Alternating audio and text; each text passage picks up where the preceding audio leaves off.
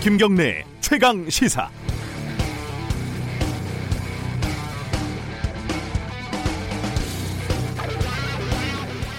설 연휴 어떻게 보내셨나요? 오늘 설 연휴가 끝나죠? 답답하시죠? 네, 저도 한숨이 나옵니다. 집으로 돌아가시는 길에 운전하고 계신 분들도 많이 계실 것 같습니다. 김경래 최강시사, 오늘은 연휴 마지막 날 조금 편하게 들으실 수 있는 내용을 준비를 해봤습니다.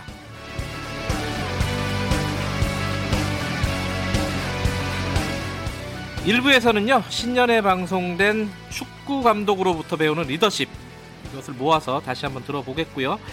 2부에서는 머리 아프고 복잡한 뉴스 대신에 누구나 즐겁게 들으실 수 있는 대중문화 얘기를 한번 해보겠습니다. 지난해와 올해를 관통하는 대중문화 키워드 4가지, 정덕현 대중문화 칼럼니스트와 토크 온 더 로드로 만나겠습니다.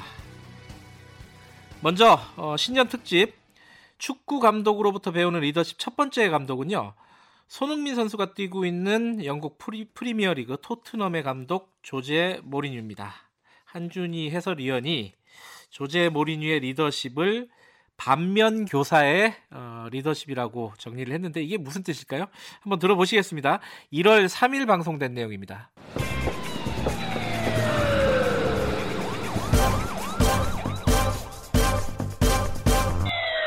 김경래 최강 시사.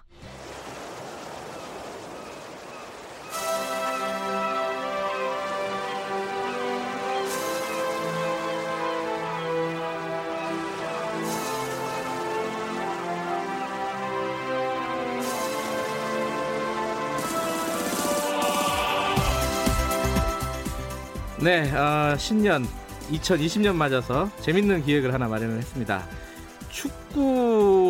축구 감독으로부터 배우는 리더십. 이게 이제 총선도 앞두고 있어가지고요. 축구가 뭐 감독의 예술이라고 보통 얘기를 한다고 하네요. 축구 감독으로부터 우리가 리더십을 무엇을 배울 수 있을 것인지 좀 얘기를 나눠보는 연속 기획을 마련했습니다. 오늘 첫 시간이고요. 한준희 축구 해설위원 모셨습니다. 안녕하세요. 네, 안녕하세요.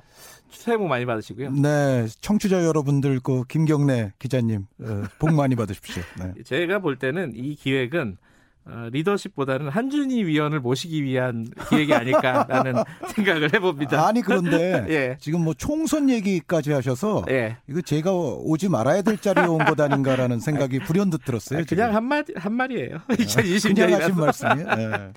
네. 저번에 이제 축구가 아니라 바둑으로 저희들하고 얘기 좀 나눠봤습니다. 이세돌 구단이 이제 AI하고 네. 승부를 할 때 바둑도 아시고 이제 리더십까지, 이게 진짜 다방면으로. 리더십은 예. 이 알아야만 합니다. 왜냐하면 예. 그 리더십 관련 강연이 예. 이 강연료가 또 쏠쏠해요. 또 김경래 최강 시사 출연료보다는 또 월등히 쏠쏠합니다. 그래서 리더십은 연구를 해야 됩니다. 네.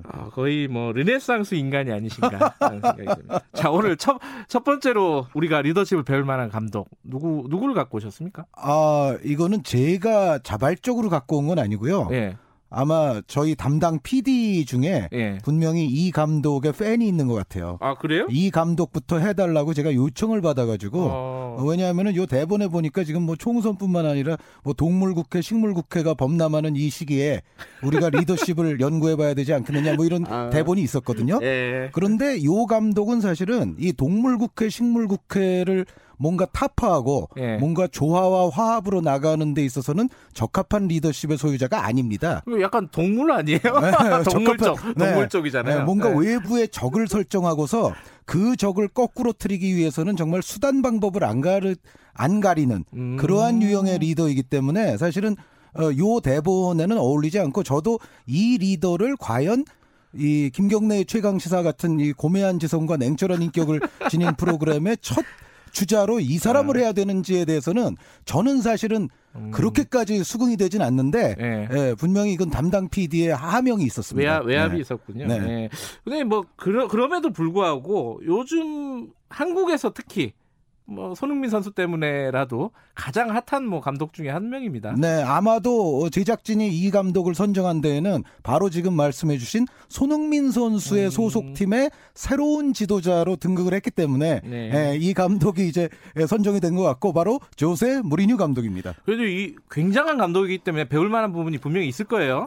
저는 이 감독을 정말 이게 좀 시대에 따라서 네. 저도 이제 사람에 대한 인식 같은 게 좀 변화하게 되는데 네. 원래는 제가 매우 존경하고 존중에 마지 않았던 감독이에요. 이게 발음이 조제 모리뉴라고도 하고 모리뉴라고 네. 뭡니까 정확하게? 이게 아마 가장 가까운 발음은 원어에 조제 혹은 뭐 주제 모리뉴.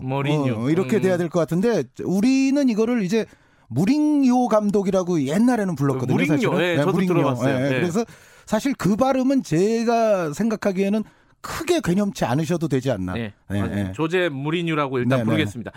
아까 존경에 맞지 않는 감독이라는데 어떤 부분이 가장 뛰어난 감독이에요? 원래 이 분이 처음 이제 유명해졌을 때가 제가 방송 축구 해설에 데뷔했던 바로 그 시즌입니다. 몇 제가 2003년에 M본부에서 이제 네. 지상파 데뷔를 했는데 그 당시에 2003-2004 시즌 유럽 챔피언에 오른 팀이 바로 이 무리뉴 감독의 포르투였습니다. 아하. 그런데 포르투갈 클럽이 유럽 챔피언이 되리라고는 그 시기에는 사실 상상하기가 조금 어려웠던 시대예요. 네, 아시다시피 뭐 퍼거슨 감독의 맨체스터 유나이티드도 있고 바이에른 뮌헨도 있고 레알 마드리드도 있고 네. 그 당시는 요즘은 좀 약하지만은 A.C. 밀란 같은 또 이탈리아 클럽들이 눈 시퍼렇게 뜨고 살아있는 시절이기 때문에 여기서 포르투갈 클럽이 우승을 했어요. 그런데 그때 감독이 조제 모리뉴입니다. 예, 예. 이 모리뉴 감독은 그래서 그 당시에는 정말로 혁신적이고 창의적이고 도전적이고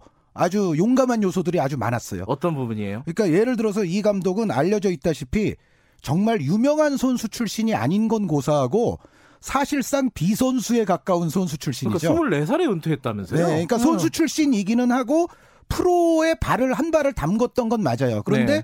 그럼에도 불구하고 뭐 경력은 정말 보잘것없는 선수 출신이기는 하되 보잘것이 없었고 사실상 이제 선수와 학업을 병행해서 대학원에서 스포츠 과학까지 전공을 했고요. 그리고 체육 교사를 또 했습니다. 그래서 일반적인 우리의 엘리트 선수와는 아주 거리가 먼 사람이었는데 사실 대한민국 같은 현재 환경에서는 이런 사람이 정말 최고 수준의 가장 연봉을 많이 받는 감독에 오른다? 이거는 사실 대한민국에서는 안타깝지만 좀 불가능하다시피 하거든요. 그러니까 좀 속된 말로 안 쳐주잖아요. 안 쳐주죠. 네, 선수 때 네. 유명하지 않았으면. 네, 게다가 이제 뭐 거의 비선수에 가깝다 그러면 정말로 안 쳐주는 그런 문화가 있는데 이제 그런데 포르투갈은 그게 가능했던 것이 포르투갈은 예전부터 축구에 있어서 학구적인 전통이 있었어요. 아하. 네, 그래서 어떤 축구에 대한 이론적 연구, 과학적 연구 이런 게 굉장히 좀 유행했던 곳이 포르투갈입니다. 그래서 네. 또 가능했고 또 무리뉴 감독이 좀 운이 좋았던 거는 이제 공부를 많이 한 사람이니까 여러 가지로 외국어도 잘하잖아요. 무리뉴 감독이 한 5개 국어 정도를 하는데 아이고. 그 안에는 이제 영어가 포함돼 있어요. 그런데 예. 이 잉글랜드의 유명한 보비롭슨 감독이 포르투갈에 와서 지휘봉을 잡았던 적이 있는데 그때 통역관이 되면서 이제 프로 구단으로 첫 발을 딛게 되죠. 네, 그래서 사실은 체육교사 출신, 통역사 출신이라고 보면 됩니다. 아, 네. 참. 근데 이제 그런 감독이 뭔가 아까 우리 주제가 리더십 아닙니까? 네네. 뭔가 뛰어난 리더십이 있기 때문에 이 포르투갈뿐만 아니라 그 뒤에 팀을 옮겨다니면서 거의 뭐 전설적인 어떤 성적을 만들어내잖아요. 무리뉴 감독이 지금까지 트로피를 25개를 들여올렸고요. 예. 25개 트로피 가운데에서는 특히 스페인 리그, 잉글랜드 리그, 이탈리아 리그 우리가 고전적인 개념으로 3대 리그라고 부르는 곳에서 모두 리그 우승도 했고 컵 우승도 했고 슈퍼컵 우승도 했고 이런 감독이 유일합니다. 최초이고. 네, 그래서 조제 모리뉴 감독이 자기를 맨 처음에 스페셜 원이라고 불렀잖아요. 예. 그때 챔피언스리그 우승하고 나서 돈 많은 구단인 첼시로 옮겨가면서 나는 세상에 널려 있는 시덥지 않은 감독들이 아니고 내가 생각하기에 나는 스페셜 원이야라고 예. 자기 입으로 얘기한 사람이거든요. 예. 근데 나중에 이제 3대 리그 우승을 모두 했을 때 나는 이제부터 스페셜 원이 아니라 올리 원이야. 뭐 이런 소리까지 했어요. 올리 원까지. 예, 예. 그래서 그 정도의 업적을 지니고 있고, 이 25개의 트로피라고 한다면 무리뉴 감독이 본격적으로 감독 시작한 게 2000년 정도부터니까 지금 이제 20년 정도 됐는데 25개 트로피면은 1년에 1개 이상의 트로피잖아요. 이거는 알렉스 퍼거슨 감독이 지금까지 49개 트로피를 들고 은퇴를 했는데, 퍼거슨 감독은 그 대신 70년대부터 감독직을 시작을 했거든요. 예. 그거에 비하면 무리뉴 감독의 이 트로피 획득 속도는 뭐 거의 엄청난 수준이라고 봐야죠. 그러니까 그게 어디에서 비록 이 사람의 능력이 무엇인지, 리더십이 뭔지, 그게 이제 오늘의 주제 아닙니까? 네, 일단 무리뉴 감독은 2000년대 초중반의 축구 트렌드를 이끌었던 사람입니다. 가장 대표적으로 우리가 전술적 주기화 훈련법이라는 게 있는데, 그 당시까지만 해도 조금 이제 포르투갈에서는 유행을 했지만 다른 일반적인 축구계에서는 약간 생소했을 수 있는 이론이거든요. 네. 근데 이 이론의 이제 요체가 뭐냐면, 모든 축구 훈련은 볼과 더불어서 전술적으로 이루어져야 된다는 거예요. 그러니까 예전에 우리 이제 운동부들 훈련하는 거 생각해 보시면, 일단 달리기부터 한 하루 종일 하고, 네. 체력 훈련 하루 하고, 네. 그 다음 날은 이제 공 슈팅하는 훈련 또 하루 하고, 네. 그 다음 날에 이제 뭐 전술 훈련하고 뭐 이러지 않습니까? 예전 예. 우리가 개념으로 돌아가 보면. 그런데 이 전술적 주기화 이론이라는 거는 일주일에 이제 월화수목금토가 있으면 뭐 월요일 쉬고 화요일부터 훈련을 시작하는데, 다른 팀, 우리와 이제 경기를 해야 될 상대 팀의 스타일을 정확히 분석을 해서 그 팀에 대응하기 위한 우리의 전술을 수립하고, 그 전술의 훈련을 화수목금 이렇게 진행을 시키는 거예요. 그러니까 예를 들어 상대가 압박을 굉장히 잘하는 팀이다. 그러면 우리는 우리 진영에서부터 상대의 이 압박을 어떤 스타일로 풀어내서 우리가 공격을 할 것인가, 이 훈련을 네. 실제 경기 시츄에이션에 맞춰서 하는 겁니다. 그러니까 체력 훈련 따로 하고 뭐 볼 훈련 따로 하고 전술 훈련 따로 하는 게 아니라, 훈련 자체에 전술적인 거를 위주로 해서 그 안에 모든 체력과 기술과 심리까지도 녹여내면서 경기 시츄에이션에 맞는 훈련을 하는 것이 바로 이제 전술적 주기화 훈련 이론인데, 요거를 전 세계적으로 사실 유행시킨 감독이 무리뉴 감독이라고 볼 수가 있습니다. 그러니까 새로운 어떤 과학적인 축구 이 트렌드를 만들어낸, 이끌어낸 사람이군요. 그렇죠. 그러면서 말씀드렸다시피 트로피도 무진장 많이 들었으니까요. 그러니까 결과로 네. 그것도 입증을 했고요. 예.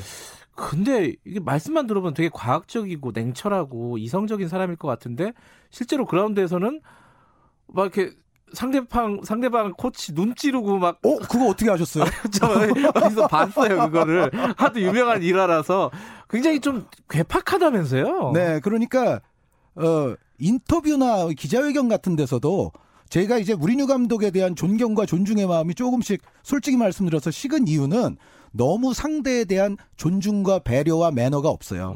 그러니까 인터뷰 때마다 그게 너무 노골적으로, 그러니까 어떤 심리전 정도 차원에서 우리 팀을 고무시키고 상대를 좀 기죽이고 이런 정도의 어떤 인터뷰가 아니라, 거의 상대에 대한 인신 모독성 인터뷰 같은 게 너무 많아지기 시작했고, 그리고 이제 무리뉴 감독이 정말 그 아까 혁신적이고 창의적이고 아주 예. 신선한 바람을 몰고 왔던 전성기 말씀을 드렸는데, 그 시기에는 선수들의 대한 비난이 전혀 없었어요. 그러니까 무리뉴 감독은 공개적으로 그런 얘기도 했습니다.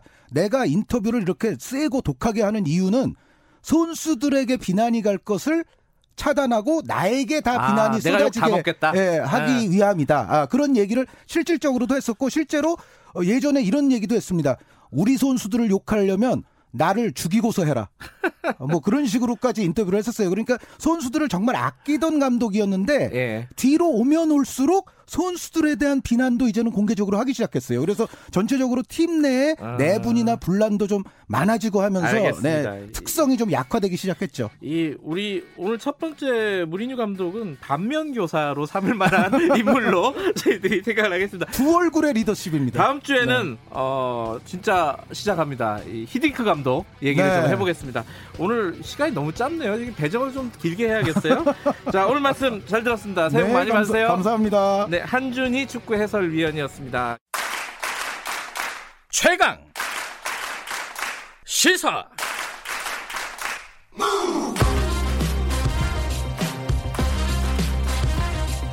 지금 여러분께서는 김경래 기자의 최강 시사를 듣고 계십니다.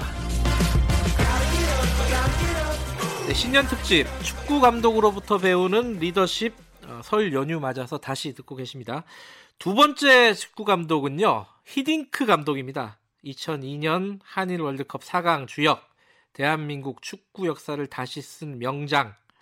한준희 해설위원은 히딩크 감독의 리더십을 어떻게 정의했을까요? 한번 확인해 보시죠. 1월 10일 방송된 내용입니다.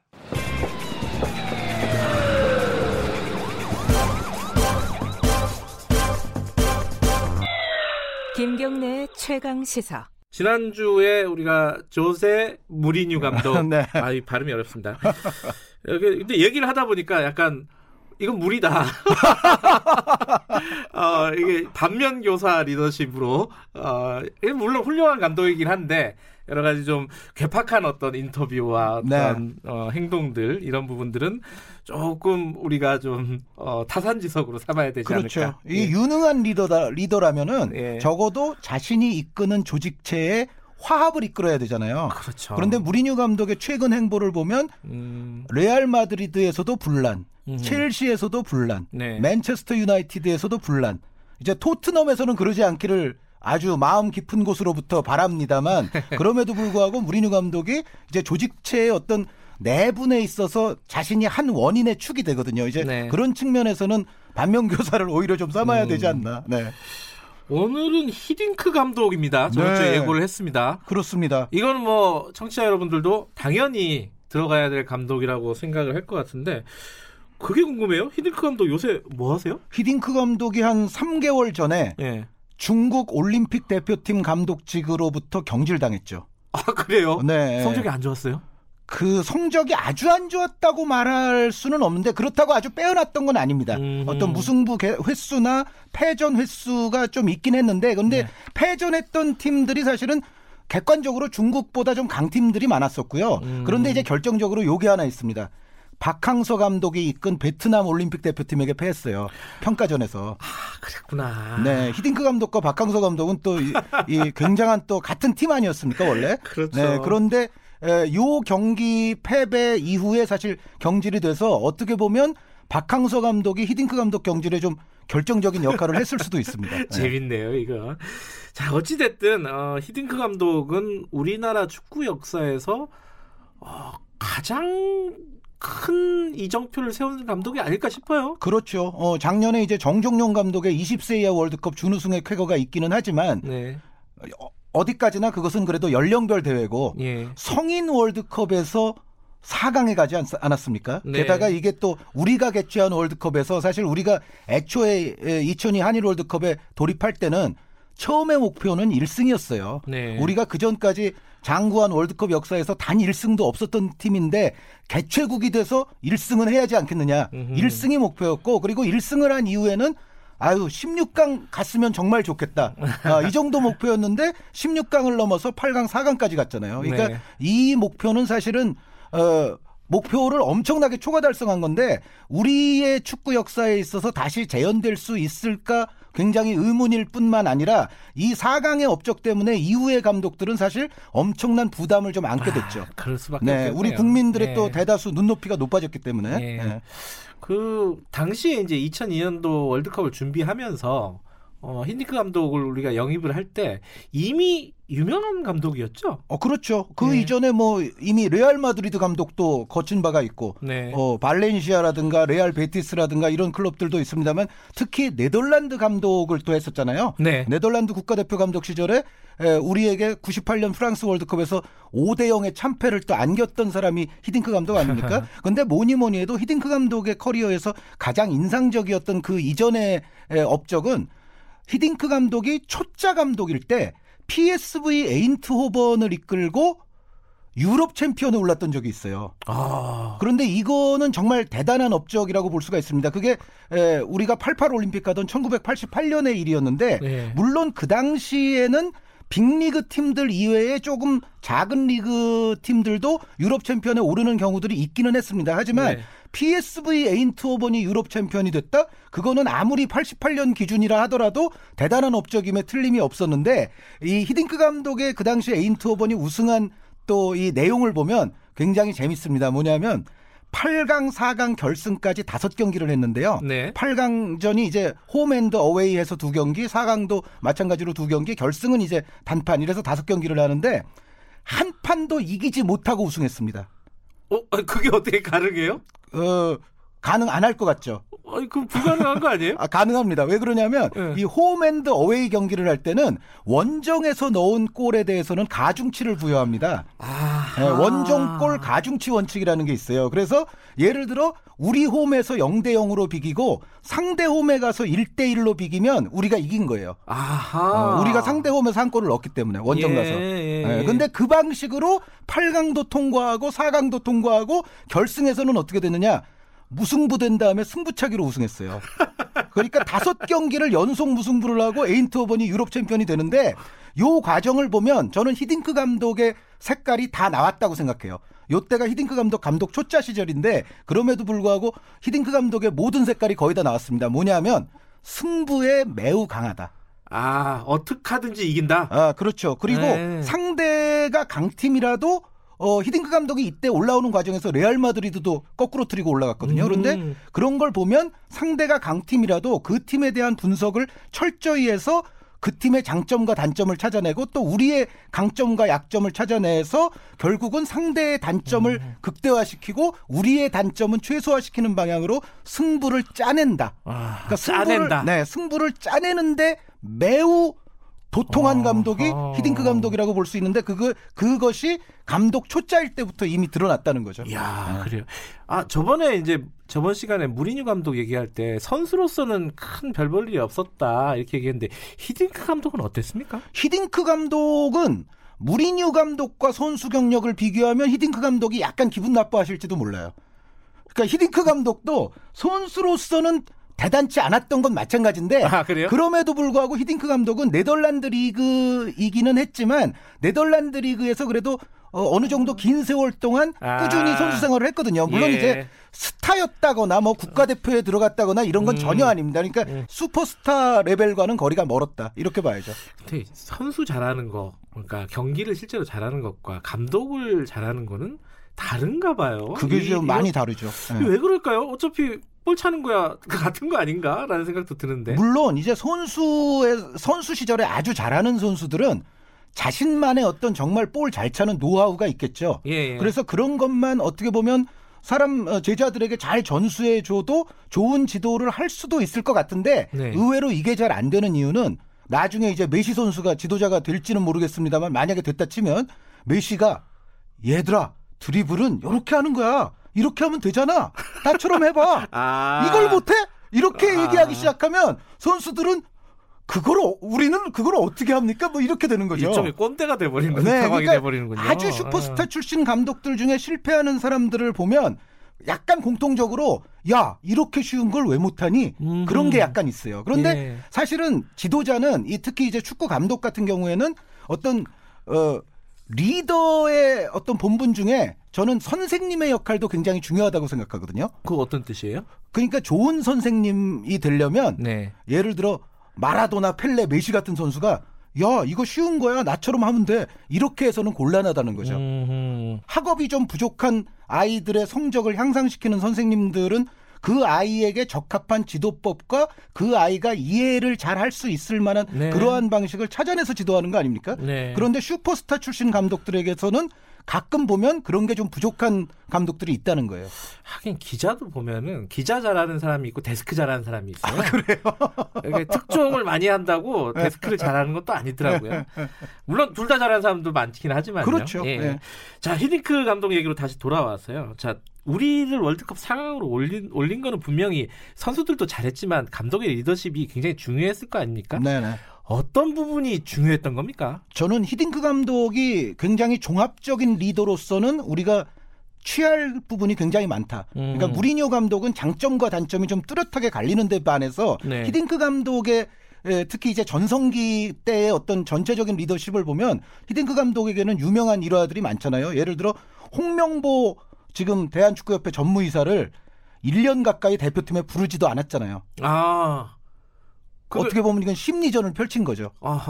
홍명보가 중요한 수비수라는 걸 히딩크 감독도 모를 리가 없었고 알고 있었습니다. 그런데 홍명보 없이도 우리 경기할 수 있어. 내가 보여주겠어. 라고 한동안 그렇게 하다가 결국에는 홍명보 지금 전무이사가 아 히딩크 감독님을 위해서 저도 죽을 힘을 다해 뛰겠습니다 하고 이제 딱 이제 수그리고 들어가는 거잖아요. 그런데 지금 홍명보 전무에게 아마 물어보면 히딩크 감독이 정말 존경할 만한 배울 게 많은 스승이라고 아마 얘기를 할 거예요. 그래서 일단 그런 식으로 선수의 충성을 얻고 또 마음을 얻고 이런 것도 있고 예를 들어 안정환 선수에 대해서도요. 네. 이런 얘기 했었어요. 예전에. 이탈리아에서 벤치만 달구고 있는 선수는 난 필요 없어. 네, 히딩크 감독이 분명히 안정환 선수를 우리나라에서 가장 잘하는 공격수라고 생각을 했거든요. 네. 그럼에도 불구하고 아무리 이탈리아에서 뛰더라도 벤치에만 있는 선수는 난 안 쓸 거야. 한동안 또 그렇게 했어요. 그러니까 안정환 선수도 자극을 받아서 이탈리아에서의 퍼포먼스가 더 좋아졌죠.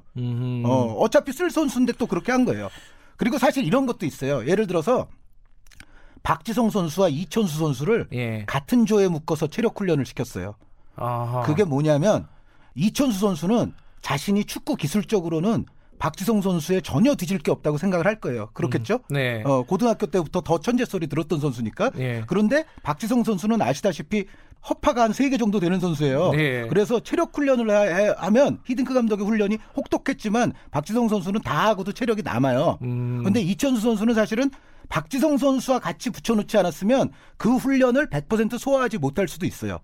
그런데 박지성 선수와 한조기 때문에 이천수 선수도 죽어라고 해서 그 훈련을 소화를 해요. 왜? 박지성 선수에게 질 수는 없거든요. 이게 용병술이 뛰어나다? 이렇게 봐야 되나요? 그죠? 그렇죠. 그러니까 자신의 팀 안에서도 이제 심리전을 펼치는 거죠. 그것에 굉장히 능한 감독이었고 제가 히딩크 감독에게 가장 또 중요하다고 생각되는 점 중에 하나는 이 언론들을 대해서 언론이나 미디어를 대할 때 이 웅변술에 굉장히 능합니다. 말을 잘하는군요. 네. 그런데 예. 저는 국가대표 감독 정도 되는 리더면 이 부분이 굉장히 필요한 덕목이라고 저는 생각을 해요. 그게 뭐냐면 예를 들어 이런 겁니다. 우리가 이제 월드컵 50일이 남았을 때 히딩크 네. 감독이 어떤 인터뷰를 했냐면 지금 우리가 월드컵에서 16강 갈 수 있는 확률은 50% 정도밖에 안 된다고 본다. 네. 하지만 우리는 오늘부터 1%씩 우리를 향상시켜서 월드컵 폴란드전이 열리는 그날이 되면 우리를 100%로 만들 것이다. 멋있다. 하루에 1%씩 향상시켜서 월드컵이 열리는 그날이 되면 우리는 100이 될 것이고 네. 세계를 깜짝 놀라게 할 것이다. 그런데 이 얘기를 들으니까 우리 국민들이 사실 그때까지만 해도 반신반의했거든요. 게다가 히딩크 감독 초반에 욕도 많이 먹었잖아요. 네, 네. 뭐 5대 0으로도 여러 지구, 번 예. 두어 차례 졌죠. 그러면서 욕도 많이 먹었는데 히딩크 감독은 그럴 때마다 굉장한 웅변수를 펼칩니다. 그러면 이 국민들이 듣기에도 저분은 지금은 지고 있지만 뭐가 좀 있는 것 같아. 우리가 좀 믿고 기다려줄 만한 가치가 있는 것 같아. 이런 마음이 들거든요. 그러면서 전 국민이 하나같이 우리 대표팀을 응원하는 그런 분위기가 조성이 되는 거죠. 히딩크 감독이 그런 어떤 분위기를 끌어오는데 굉장히 능한 사람이었고 그리고 우리가 이제 16강 진출했을 때 선수들이 사실은 이제 보너스도 탔고 병역 문제도 해결됐고 와 신난다 약간 그런 분위기가 있었다고 해요. 그런데 예. 히딩크 감독이 그때 딱 이랬잖아요. I'm still hungry. 되게 유명한 네. 그때 인터뷰였죠. 예. 나는 여전히 굶주려 있다. 예. 나는 아직도 배고프다. 뭐 이제 그 얘기를 하면서 선수들의 정신을 들게 한 거예요. 16강이 끝이 아니구나. 그러면서 히딩크 감독이 16강에 만족하냐? 나는 4강까지 바라보고 있다. 그 얘기를 했어요. 그런데 진짜 4강까지 갔어요. 그러니까 말이 씨가 되는 긍정적인 표본이 바로 거스 히딩크 감독이죠. 네. 이 뭐 시간이 거의 다 돼가지고 좀 아쉽네요. 조금 더 얘기해도 뭐 1시간을 얘기해도 될 것 같은데 그래도 히딩크 감독의 리더십을 한 줄로 표현한 거 요거 하나 듣고 네. 마무리하죠. 히딩크 감독의 리더십은 팀을 고무시키는 리더십 플러스 분석과 계획의 리더십. 네, 상대를 분석하고 우리가 어떤 계획, 어떤 플랜을 수립해서 어떻게 실행을 하면 그 강한 상대를 거꾸로 틀릴 수 있는지를 아주 철저하게 잘 준비하는 리더십이라고 보시면 됩니다. 모리뉴 감독을 한 줄로 정리를 제가 하면 반면 교사였고 히딩크 감독은 분석하고 교육하고. 그런데 아이러니컬하게도 누가 더 성공적인 감독이냐고 물으신다면 단연 무리뉴 감독입니다. 아, 히딩크 감독은 실패의 역사도 만만치 않게 많습니다. 사실은. 네. 그렇군요. 다음 주에는 어떤 감독을 다룰까요? 우리? 다음 주에는 예. 이 매니지먼트의 종합체라고 불리는 감독. 우리나라에 아마 책도 가장 많이 나와 있는 감독인데요. 알렉스 퍼거슨 감독이 등장하겠습니다. 아, 네. 이거 다 모아갖고 책 하나 쓰시죠? 책 베스트셀러 같은. 아 저는 같은데? 이제 예전부터 이제 서점에 꽂혀 있는 많은 책들을 보면서 내가 여기에 종이가 아까운 행동을 추가해서는 안 된다라고 생각했던 사람이기 때문에 저는 책을 내는 데 있어서는 굉장히 조심스럽습니다. 알겠습니다. 다음 주에 퍼거슨 감독 얘기를 해보겠습니다. 고맙습니다. 네, 감사합니다. 한준희 축구 해설위원이었습니다.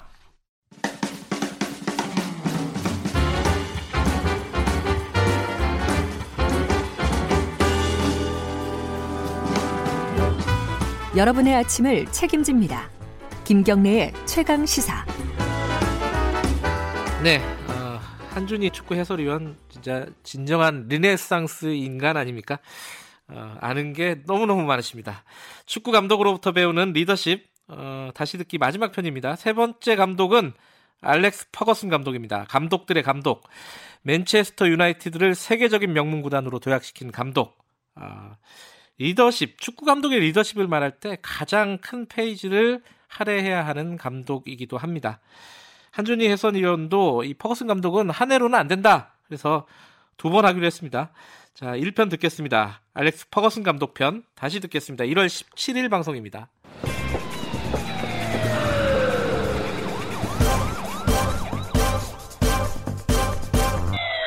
김경래의 최강 시사. 자, 신년기획입니다. 축구 감독으로부터 배우는 리더십 세 번째 시간입니다. 한준희 축구 해설위원 나와 계십니다. 안녕하세요. 네, 안녕하세요. 오늘 말할 감독은 퍼거슨 감독입니다. 네, 알렉스 퍼거슨 감독을 제가 여기서 하게 되면 네. 사실은 제가 강연할 때 써먹을 레포토리를 상당히 공개하게 돼서 네, 이걸로 강연 많이 하셨나요? 그렇죠. 많이 하죠. 조금 껄끄러운 면도 없잖아 있습니다만 어쨌든 아주 중요한 감독이기 때문에 또 김경래 최강시사에서는 반드시 다뤄야 될 인물입니다. 예. 퍼거슨 감독. 우리한테는 박지성 선수 때문에 굉장히 더 친숙해졌어요. 원래 유명하신 분이기지만. 그렇죠. 그죠? 예, 예. 예. 어떤 부분이 이분은 대단한 거예요? 이 퍼거슨 감독은 삼국지로 비유하자면 조조의 장점과 유비의 장점을 결합시킨 감독이에요. 그건 좀 완전체 아니에요? 완전체라고 볼 수는 없는 게 예. 예를 들어 분야별로만 보면 예. 조조와 유비를 합친들 예. 제갈량보다 낫겠습니까? 사마이보다 낫겠습니까? 주유보다 낫겠습니까? 방통보다 낫겠습니까? 그러니까 조조와 유비가 다 합쳐도 어떤 분야에서는 안 되는 그것을 초월하는 인물들이 있거든요. 네. 아니면 뭐 관우장비 조자룡 여포처럼 싸움을 잘하겠습니까? 그건 예. 아니잖아요. 예. 예. 그런데 그럼에도 불구하고 지금 말씀하신 것처럼 장점이 굉장히 많은 거죠. 네, 조조의 장점, 유비의 장점을 같이 갖고 있으니까.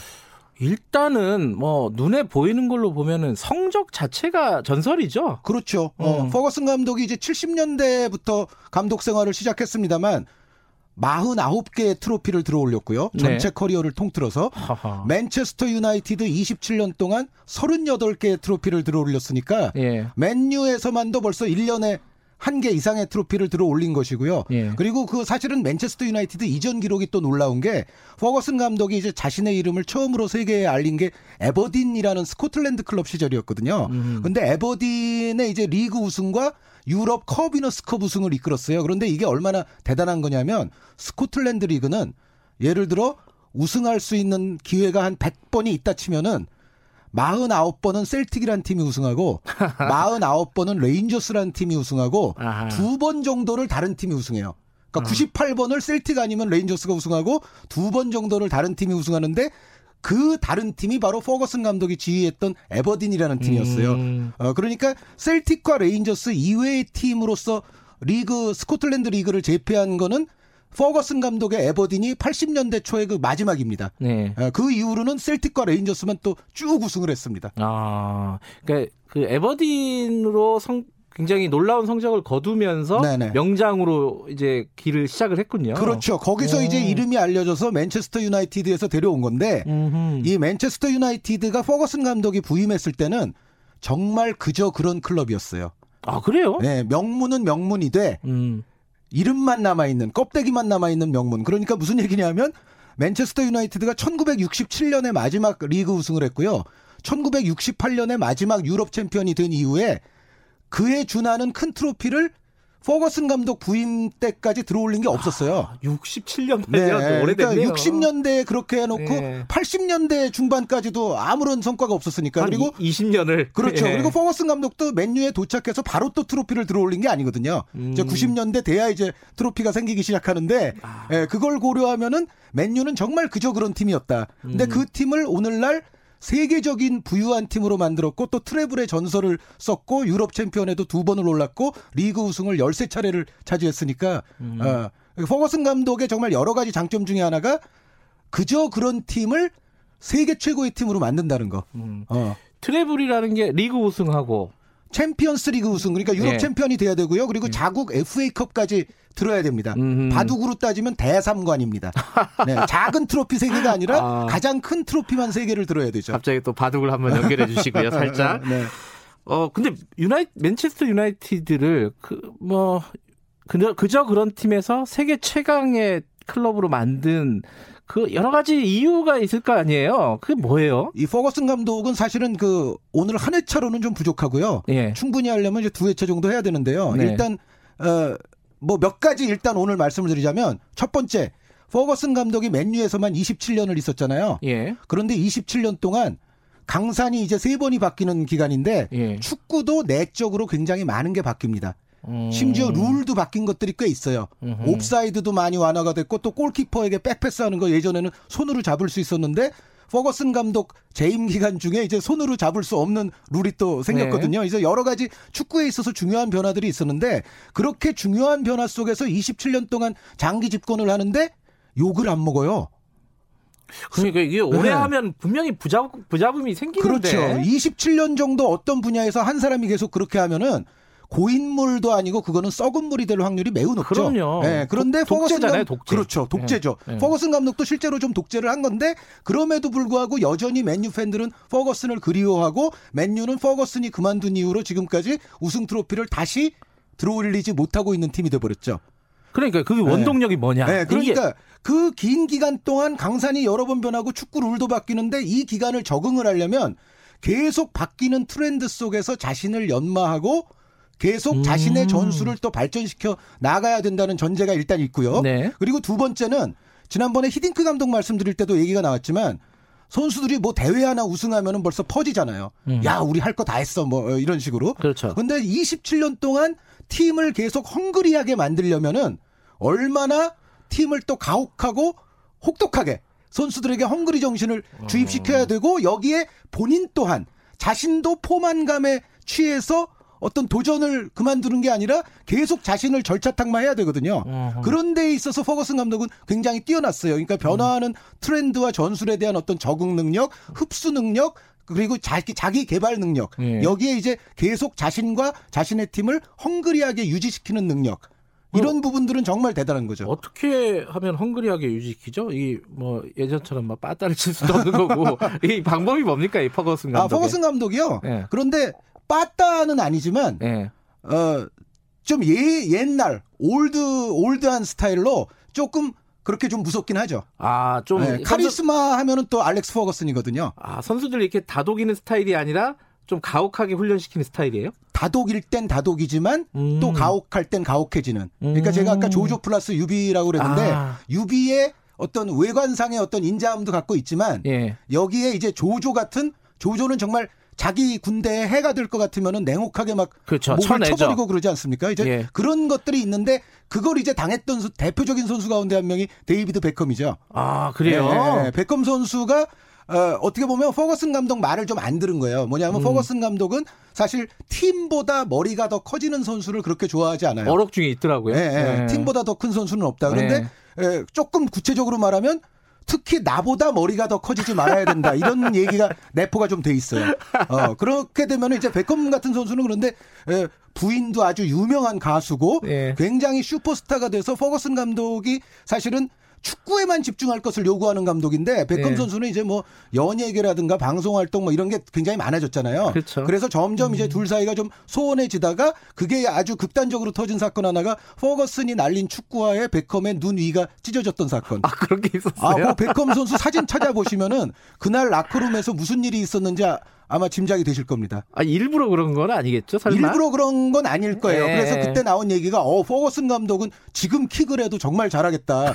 저렇게 축구화를 날렸는데 저렇게 정확하게 맞힐 수가 있냐 뭐 이제 그런 얘기도 있었는데 베컴 선수뿐만 아니라 뭐 로이킨이라든가 반니스텔로이라든가 그 이전에 마크 휴즈, 폴린스, 안드로이 칸첼스키스 이런 선수들이 모두 퍼거슨의 그 이른바 숙청이 됐었어요. 나중에는. 네, 근데 그런 선수들의 공통점이 뭐냐?